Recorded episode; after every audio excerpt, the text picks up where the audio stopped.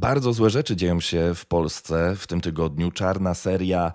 Przypomnę, w środę pięcioletni chłopiec otrzymuje śmiertelny cios od siedemdziesięciojednoletniego mężczyzny w Poznaniu, w centrum miasta, w biały dzień.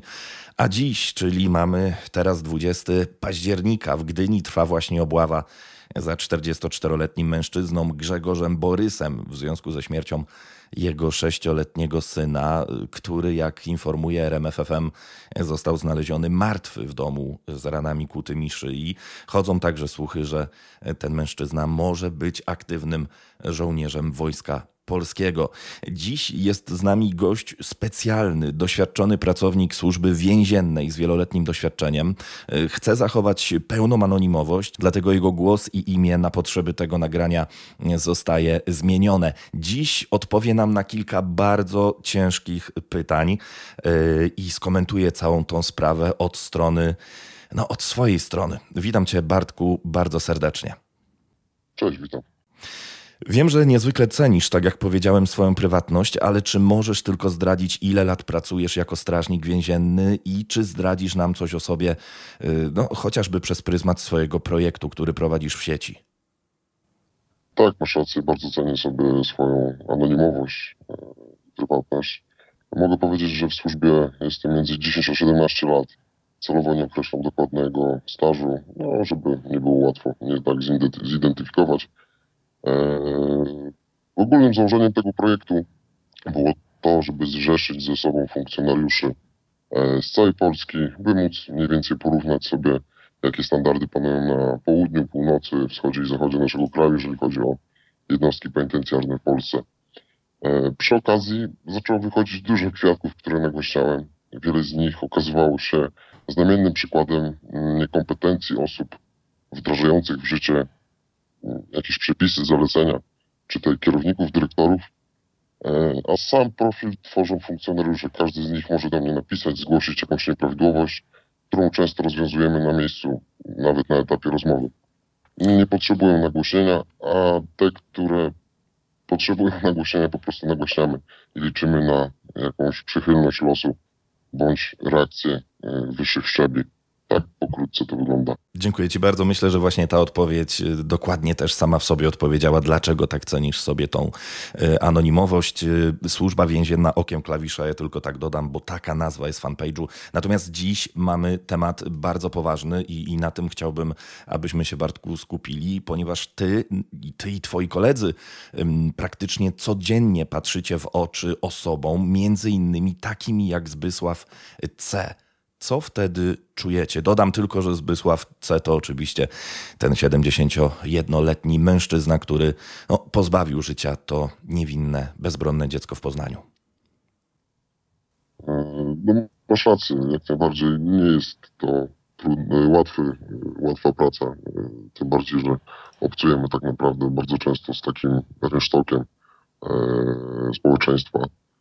Na samym początku tej służby starałem się analizować informacje na temat sprawców, których pilnujemy. Teraz im mniej wiem, tym lepiej mi się śpi tak naprawdę. Sceny często niczym z filmów przysposabiają, przysposabują wielu problemów takich naturalnych, tak? Po prostu człowiek im mniej wie, tym mu się naprawdę lepiej śpi. Jak każdy z z mężczyzn, bądź większość ich, jestem ojcem, mężem. Eee, bardzo łatwo jest przesiąknąć tak naprawdę tym, tym całym klimatem więziennym, a jeżeli chodzi o to, jak staram się wykonywać swoją pracę, służbę, no to na pewno profesjonalnie staram się wszystkich traktować równo. Wiem, że to nie jest łatwe, eee, ale staram się być profesjonalny w tym, co robię. Na stronie portalu gazeta kropka p l możemy przeczytać: dziennikarze ustalili, że już kilka lat przed tragicznym atakiem na pięcioletniego Maurycego Zbysław C. budził niepokój wśród sąsiadów, mieszkańców tamtejszej um, ulicy. Mężczyzna miał przeganiać młodzież i wyzywać dzieci. Jedna z sąsiadek dwa lata temu znalazła list, który został przez niego zrzucony z balkonu poznańskiej kamienicy. siedemdziesięciojednoletni mężczyzna napisał w nim, że kogoś zabije. I teraz pytanie do ciebie, jak sądzisz, kto lub co tutaj zawiniło? Przecież, no bo przecież to, co właśnie teraz przeczytałem, to niezwykle mocne takie red flagi, sygnały ostrzegawcze chyba dla społeczeństwa.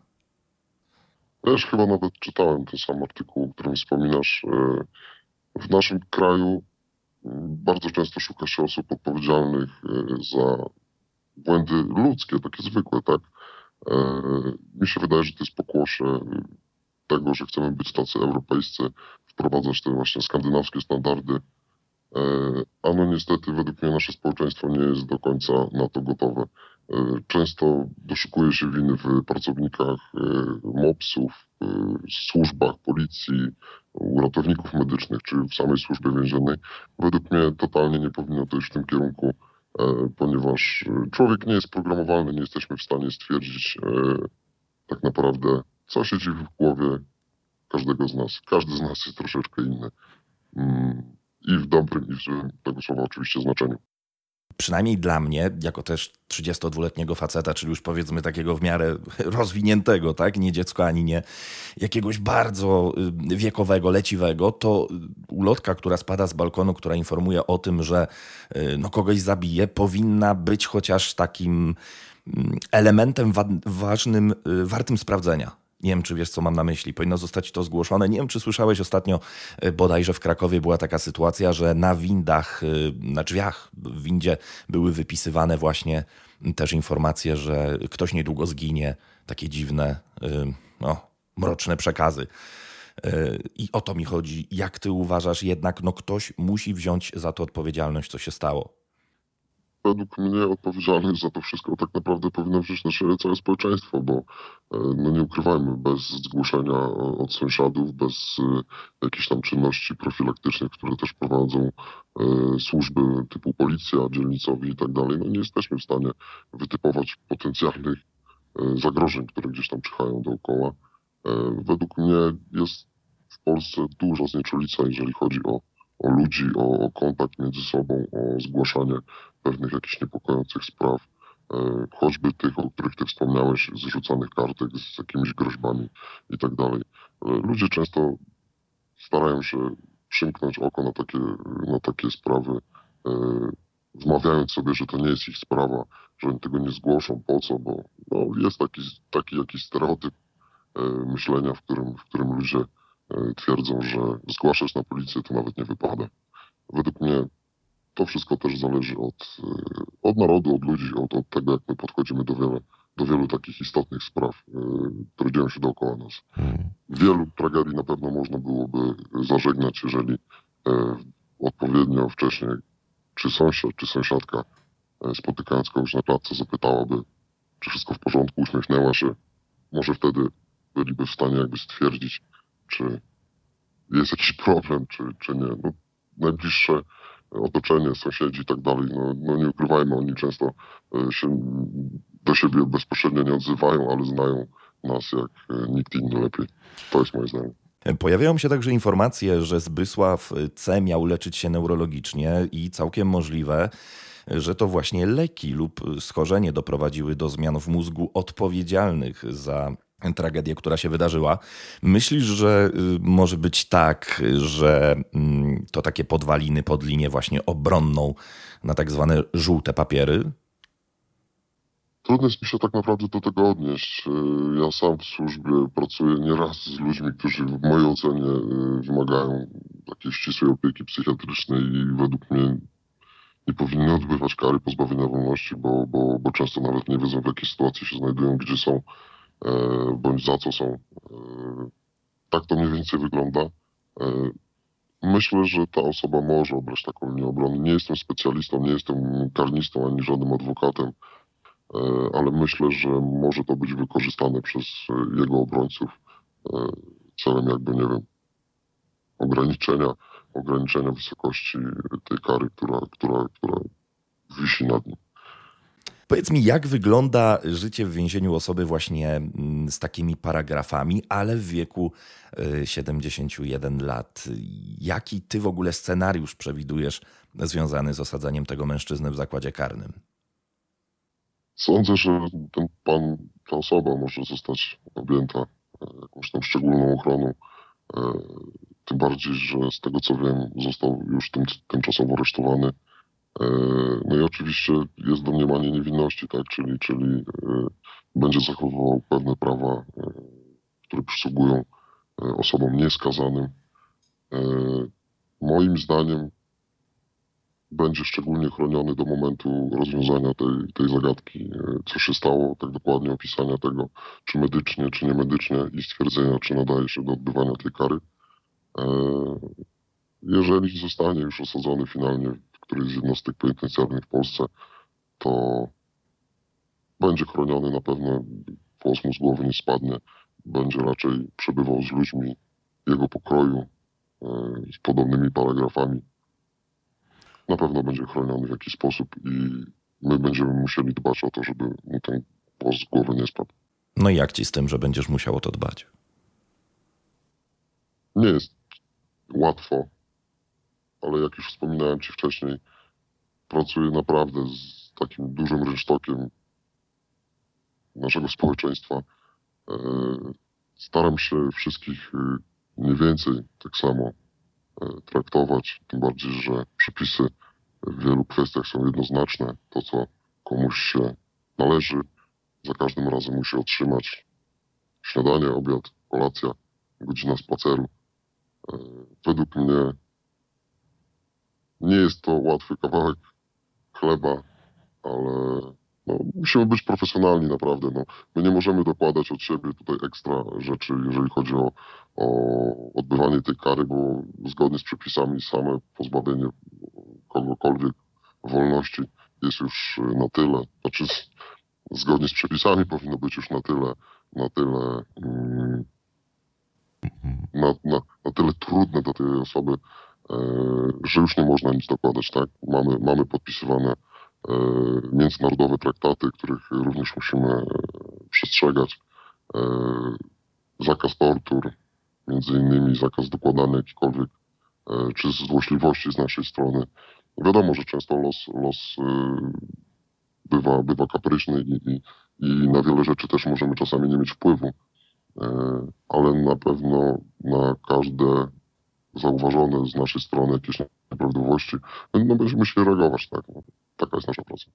Czyli podsumowując, dostanie, dostanie czerwone wdzianko, spacery jako singiel, tak? Nie będzie miał za bardzo kontaktu z innymi więźniami. Mhm, z tym czerwonym wdziankiem, jeśli mogę tutaj coś dodać, też nie jest do końca pewne, tak? Jest to siedemdziesięciojednoletni starzec tak naprawdę, niepoczytalny, bądź częściowo niepoczytalny, schorowany.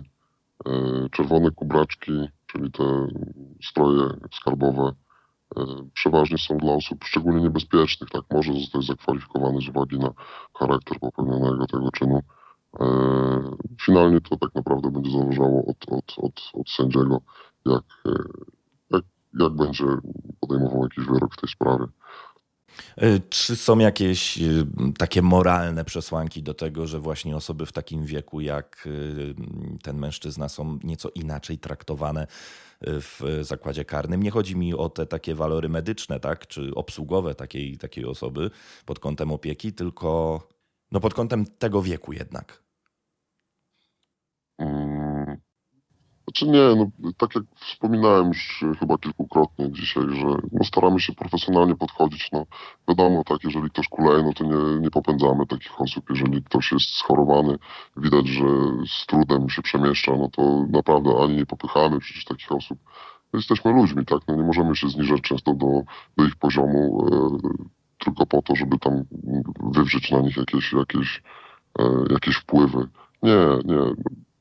Staramy się traktować naprawdę z szacunkiem wszystkie osoby, mimo że nieraz wiemy, jakich czynów się dopuścili. No, w internecie nie brakuje informacji na temat tego, że więźniowie się nim zaopiekują. Wiesz, co mam na myśli. Jak to naprawdę wygląda za murami? Czy Zbysław C. ma się czego obawiać? No, według mnie ta osoba powinna obawiać się jedynie siebie samego za to, co zrobiła, ale to jest, mówię, to jest moje prywatne zdanie, broń Boże, nie służbowe.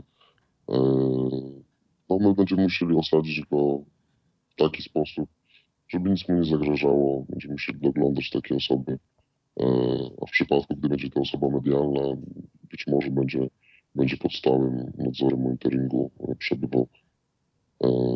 Tak to pokrótce będzie wyglądało. Już naprawdę rozmawiam o tym przypadku.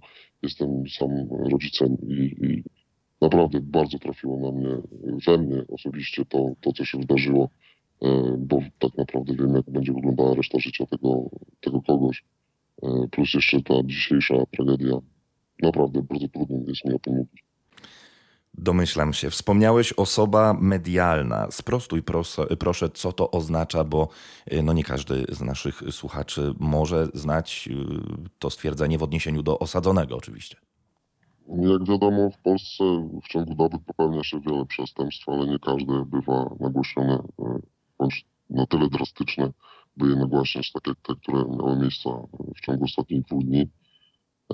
Taka osoba jest bądź będzie po części znana z wizerunku, bo takie informacje często, często wychodzą nie od służb, nie od funkcjonariuszy, tylko po prostu od społeczeństwa. Sam pewnie niejednokrotnie widziałeś upubliczniane wizerunki sprawców jakichś tam przestępstw, mimo że były objęte jakimiś tam sankcjami i, i tak naprawdę ich dane były chronione przez, przez, przez ten Urząd Państwa. Także pokrótce, tak mniej więcej yy, można zidentyfikować taką osobę yy, medialną, tak? Czyli jest to osoba, to, yy, która popełniła jakiś czyn głośny yy, i tą sprawą, załóżmy, żyje Polska, tak jak chyba w tym przypadku. Hmm. A czy istnieje za murami więziennymi taki efekt, który zazwyczaj chyba możemy głównie znać z filmów, chociaż dowiem się z chęcią, co ty o tym sądzisz. Chodzi mi o odwracanie głowy przez strażników. Nie wiem, czy wiesz, co mam na myśli. Pewnie wiesz. Tak, domyślam się. Niejednokrotnie było można zauważyć w jakichś tam filmach, szczególnie tych ostatnich, na temat więzienia. Wiesz co, osobiście nie sądzę, że ktokolwiek naraziłby się na jakieś tam zarzuty prokuratorskie za niedopełnienie swoich obowiązków, ponieważ my jesteśmy odpowiedzialni za te osoby od momentu, gdy przekazuje nam je policja, czyli przez te pierwsze minuty, które już są na, na terenie jednostki, my odpowiadamy za to, żeby nic się takiej osobie nie stało, tak? Także wątpię, że ktokolwiek naraziłby się na tyle, żeby, żeby przymknąć oko lub odwrócić głowę w momencie, gdy, gdy dochodziłoby do jakichś tam dantejskich scen. Czy to w celi mieszkalnej, czy, czy gdzieś na korytarzu, czy, czy w miejscu bez kamer, czy na tej przysłowiowej łaźni. Wydaje mi się, że to jest relikt przeszłości. Jak bumerang w takich sprawach w internecie, w telewizji, wszędzie powraca temat związany z karą śmierci. Ba, czytałem także sporo komentarzy i to niektórych polityków, które nawołują do publicznej egzekucji ku przestrodze. Jakie jest twoje zdanie w tej kwestii? Wiesz co, nie chciałbym się chyba wypowiadać na ten temat. Tak naprawdę to nie zależy ani ode mnie, ani od ciebie, więc po co o tym rozmawiać? Są turbo mądrzy ustawodawcy, którzy powinni to rozważyć. Moim zdaniem spali to na panewce. Mamy podpisane mnóstwo traktatów, które zabraniają realizowania tej kary. Na tym bym się chyba chciał zakończyć tą odpowiedź. To może od drugiej strony troszeczkę. Gdybyś miał możliwość ty wymierzyć karę Zbysławowi C., na co by mógł liczyć z twojej strony? Wiesz co, no na pewno nie zniżyłbym się do tego samego poziomu, który, który reprezentuje on, e, ponieważ stałbym się chyba taką samą bestią, e, e, jak ten ktoś. Myślę, że największą karą dla tego kogoś będzie to, że nie dopuścimy do tego, żeby cokolwiek sobie zrobił w tym więzieniu i do przysłowiowej dechy odsiedział wyrok, który, który nad nim wisi. Hmm. Czyli te wszystkie takie okrzyki, które nieraz widać na filmach, kiedy jest otwierana brama i wjeżdża przyszły osadzony, współwięźniów mam na myśli, kojarzysz pewnie, znasz doskonale, wiesz o czym mówię. Czyli to są tylko takie troszeczkę pokrzyczymy, pokrzyczymy, żeby się bał, no ale z drugiej strony przecież w pełni chronicie tą osobę, więc jak to się ma do rzeczywistości? Bo z zewnątrz dla mnie wygląda to strasznie. Nie chciałbym absolutnie być na miejscu takiej osoby, która wjeżdża. Wiesz co, wydaje mi się, że to jest taka naprawdę gruba zagrywka psychologiczna. Nie ukrywam, że w więzieniach na pewno są ludzie, którzy, którzy e, nie mają nic do stracenia i, i dopuściłyby się ataku, ataku na taką osobę. E, I właśnie to jest ta nasza rola, szczególnie działu ochrony, żeby nie dopuścić do kontaktu właśnie z takimi ludźmi takiej osoby. Wiadomo, no jeżeli to jest osoba w podeszłym wieku, e, może niedołężna, częściowo nie do końca sprawna, może fizycznie, e, w przypadku kontaktu z osobą, która nie ma nic do stracenia, załóżmy, odbywa karę pozbawienia wolności i tak zwanego dożywocia, e, to tak naprawdę na takiej osobie co zależy? Rzuciłaby się na, na taką osobę. No i właśnie tu jest ta nasza rola, że nie możemy dopuszczać do takich sytuacji. Masz jakieś przypuszczenia, który zakład karny może stać się domem tego mężczyzny? No, tak sądzę, tak sądzę, że, że mogą go odsunąć od, od, od, od, od miejsca popełnienia tej zbrodni, schować go gdzieś w jakimś niedużym, niedużym zakładzie, tylko i wyłącznie po to, żeby zmniejszyć grono osób, które ma z nim bezpośredni kontakt, jeżeli chodzi o funkcjonariuszy, by, by za dużo informacji na, na ten temat nie wychodziło na światło dzienne. Zakład dla bestii wchodzi w grę? Wiesz co, nie wydaje mi się, chyba nie na tym etapie jeszcze. Mm. Tam też podobno było dość grubo, w sensie, że ten zakład jest przepełniony, że osadzeni narzekają na to, że yy, no, ich podstawowe warunki nie są spełniane. Yy, co ty sądzisz o tym zakładzie? Czy, czy nie uważasz, że on jest zbyt mały? Trudno, trudno jest mi odnieść się tak naprawdę do tego, ponieważ nigdy nie byłem w tym zakładzie. I chyba nigdy jeszcze nikt się nie zgłosił do mnie z tego zakładu. Mówię o funkcjonariuszach. Sądzę, że sama kara pozbawienia wolności powinna być na tyle uciążliwa, że nie można tam wymagać, żeby było nie wiadomo co, ponieważ jeżeli poprawiamy te warunki, one są coraz lepsze, to tak naprawdę my nie zniechęcamy, tylko zachęcamy do, do popełniania jakichkolwiek przestępstw czy wykroczeń skutkujących pozbawieniem wolności. Załóżmy taki scenariusz, że siedemdziesięciojednoletni mężczyzna, który trafi za chwilę za mury więzienne, no, jest dysponujący sporym dobytkiem, bądź też jego rodzina. Czy jest taka szansa, że w więzieniu można sobie kupić lepsze traktowanie albo właśnie kupić sobie tą gwarancję bezpieczeństwa? Wiesz co, same pieniądze chyba nie załatwiłyby tutaj sprawy. Bo to często oprócz tych pieniędzy musiałoby stać i charakter, i, i, i jakieś tam no, takie właściwości e, indywidualne takiej osoby. E, owszem, istnieje coś takiego, że nie do końca te proste paragrafy e, spotykają się z jakimś odrzuceniem, jeżeli chodzi o innych współosadzonych, jeżeli za tymi nie do końca prostymi paragrafami idą jakieś spore, spore środki, tak, jeżeli ktoś dysponuje e, zasobnym portfelem. E, mówię tutaj oczywiście o, o, o tych legalnych pieniądzach, które wykorzystywane są w więzieniu, ponieważ więźniowie m, nie posiadają takiej fizycznej gotówki, przynajmniej nie powinni jej posiadać na terenie, na terenie jednostki, a są to wirtualne pieniądze, tak, płacane przez rodziny i, i realizowane przez to zakupy. No tak, wyobraź sobie, że można czasami kupić czyjeś względy za pięć paczek papierosów. Tak mniej więcej to wygląda. Nie sądzę, żeby w tym przypadku tak było. Lata dziewięćdziesiąte, cofnijmy się troszeczkę, i lata, czas teraźniejszy. Ta sama sytuacja.